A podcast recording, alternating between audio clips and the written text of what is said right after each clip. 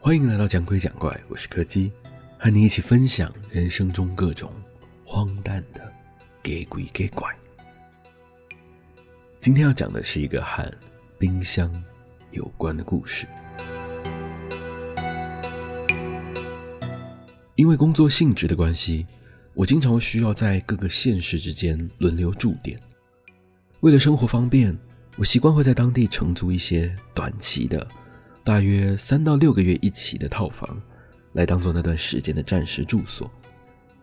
随着这样四处租屋的时间久了，其实多少可以从价格、从房东的态度，甚至是格局环境给人的感觉，来判断这是不是一个曾经发生过事故的物件。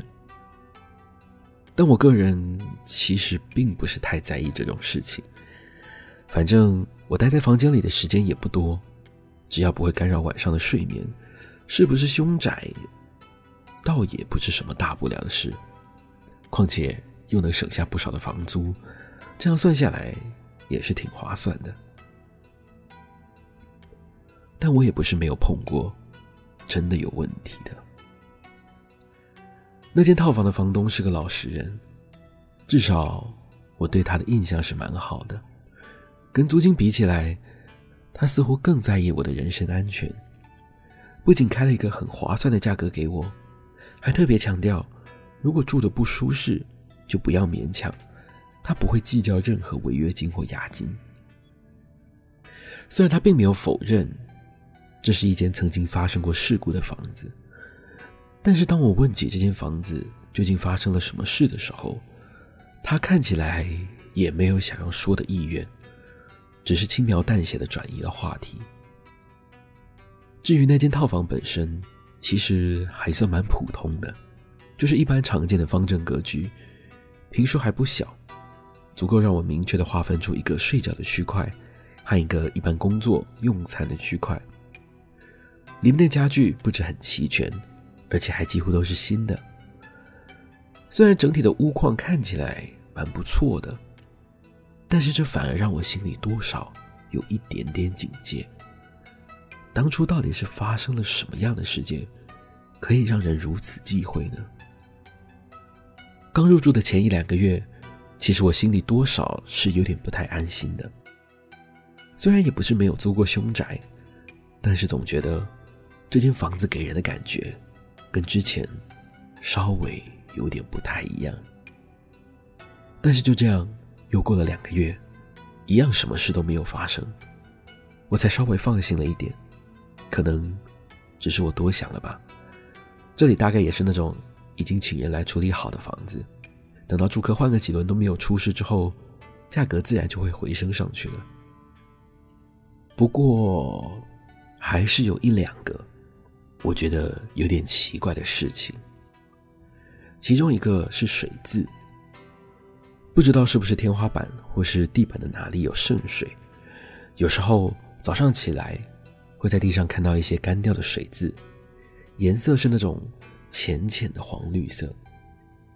虽然我也怀疑过是不是哪里的污水管有漏水，但是在请师傅来看过之后，也没有发现哪里有问题。再加上这个水渍其实也不是什么多难处理的东西，随便擦一擦就解决的。所以后来也就没有再特别去管它了。第二个奇怪的东西是房间里的冰箱。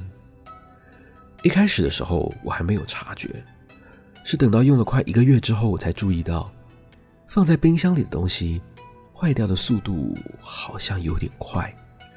有时候明明就还在保存期限内，但打开的时候却发现它已经烂掉，或是已经发霉了。后来，虽然房东还特地换了一台新的冰箱过来，但是这个问题却依然没有改善。我只能猜想，可能是这边的插座电力不太足够吧。为了避免浪费，我也只好慢慢的减少冰箱的使用量了。大概是在我租约快到期的前两周吧。那天晚上的天气格外的闷热，我在睡到凌晨三四点的时候。直接被热到醒了过来。原本只是想去厕所冲个澡，洗把脸，让自己好睡一点。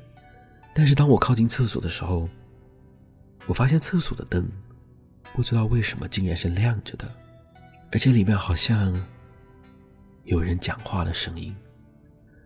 我悄悄地靠了过去，小心地贴在一旁的墙壁上面，偷听着里面的声音。啊，漂亮啊！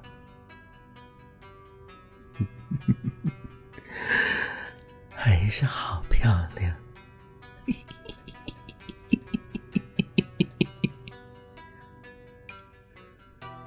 正当我不知所措的时候，厕所的门忽然打开了，我看到一个高大又苍白的身影，缓缓的走了出来，身上还穿着一套白色的连身洋装，一头长发湿漉漉的粘在他的脸上和肩膀上，不停地滴着水。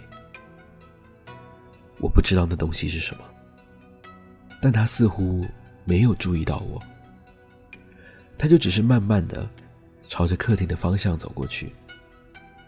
当我还在思考自己该怎么办的时候，那个身影就这样打开了摆在客厅里的冰箱，接着用一种极度扭曲的姿势钻了进去。后来，在经过我四处打听、收集资料之后，终于查到了这间房子曾经发生的事。这间房子的前屋主似乎是个很漂亮的人，附近的居民对他的印象都还蛮深刻的。只是他好像有一些精神方面的困扰。自从她的男朋友抛弃她，找了另一个更年轻的新欢之后，她开始对自己的外表产生了某种病态的偏执，保养品也好，整形手术也好，几乎所有能想到能用来保养外表的手段，他都用过了。接着就在某一天，他突然失踪了，家人联络不上他，上班的公司也找不到人。当他的家人带着警察强行撬开他的房门的时候，看到在那间房子的中央，摆了一座很大很大的冰箱。今天的故事就到这里告一个段落了。如果喜欢我们的节目，别忘了收听每周四的更新。我是柯基，我们下次见。